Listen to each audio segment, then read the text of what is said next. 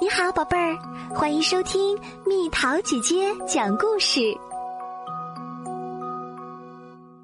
像螃蟹一样爬。上卷毛老师的课可有趣啦！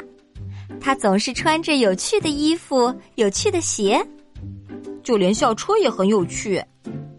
那可是辆神奇校车啊。最近我们一直学习的是，不同动物都有适合自己的栖息地。不过今天我们要去的地方是游泳池，我都等不及啦！也许卷毛老师是要给我们上游泳课。卷毛老师催促大家赶快上车，校车马上就要出发啦！快点，阿诺！我有一种很奇怪的预感。卷毛老师开车经过了游泳池，然后又开了好长时间。等等，弗瑞斯老师，游泳池开过了。再见，游泳池。等校车停下来时，我们已来到了海边，海水正在涨潮。哇哦！在我原来的学校。我们可从来没去过这样的游泳池。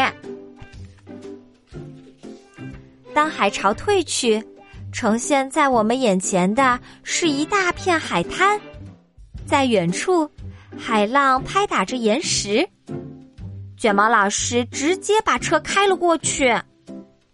弗瑞斯老师，我们为什么不去游泳池？我们是要去一个池子，就快到了。卷毛老师按下一个大按钮，校车就开始变小，还长出了八条腿儿和两只螯，它变成了一个车蟹。我就知道会发生一些有趣的事情。车蟹爬到了岩石上，爬着爬着，它发现了一个水坑，水坑很深，里面积满了水。同学们。这就是潮池。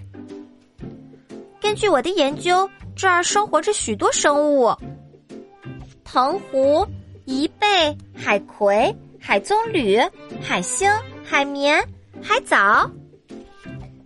在旁边的岩石上，我们发现一些贝壳样的东西。那是什么？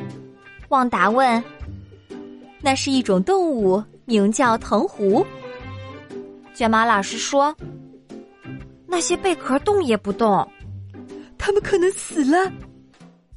那就去看看吧。”车蟹跳进一个潮池里，一直来到了底部。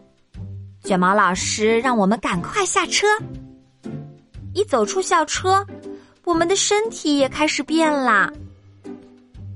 我们变成螃蟹了。我们是寄居蟹。我们可以在水下呼吸，像鱼一样，螃蟹也有鳃。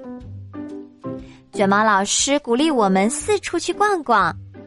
我们用前面的四只脚爬来爬去，后面的四只脚依然藏在壳里。快点，阿诺！我的壳好像有点紧。阿诺，放开点儿，别总是那么紧张。这时。眼前闪过一道道阴影，连海水都被映成绿色的啦。怎么那么像人的手指？多罗西大叫：“呀，有人！”多罗西仔细看了看，叫我们不要担心，不是人的手指，它只是一种像手指的植物。听他这么一说，我们放心啦。但是不一会儿又有麻烦了，潮水涌过来了，水流的力量很大，我什么都看不清了。阿诺哪儿去了？涨潮啦！潮池里又生机勃勃了。我们焦急的到处找阿诺，可找遍了所有地方都没看见他。倒是发现周围发生了许多变化，海水一下子涌了过来，有样东西从我们身边飘了过去，是阿诺的壳。阿诺，不会发生什么事儿了吧？我们四处搜寻，在我们的上方，海浪猛烈的拍打着岩石。刚才我们看见的那些贝壳，现在全打开了。那些藤壶是不是想用他们的舌头来粘住我们？实际上，那些长长的、直直的东西是他们的腿儿。我研究过了，藤壶是用腿来捕获食物的。我妈妈可能永远不会让我用脚吃东西的。一个明亮带条纹的东西朝我们爬过来，是阿诺。阿诺，我们看到了你的旧壳，到底发生了什么事儿？原来那个壳太小了，我又找了个新的。找到了阿诺，我们一起爬回车卸里。一会儿的功夫，我们又变回原来的模样了。我们驶过海滩，看着海水渐渐退去。那些铜壶肯定又把壳合上了，所以它们仍然能保持身体的湿润和完好。真庆幸我也完好回来了。我们高高兴兴的回到了学校。卷毛老师的课每次都能带给我们很多惊喜，在潮池里的经历仍然令我们大开眼界。下一次旅行又会发生什么事儿呢？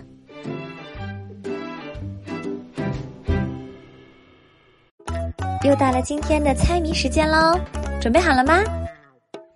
嘴儿尖尖像把刀，树上害虫最怕它。尖嘴捉虫吃个饱，护林本事数它高。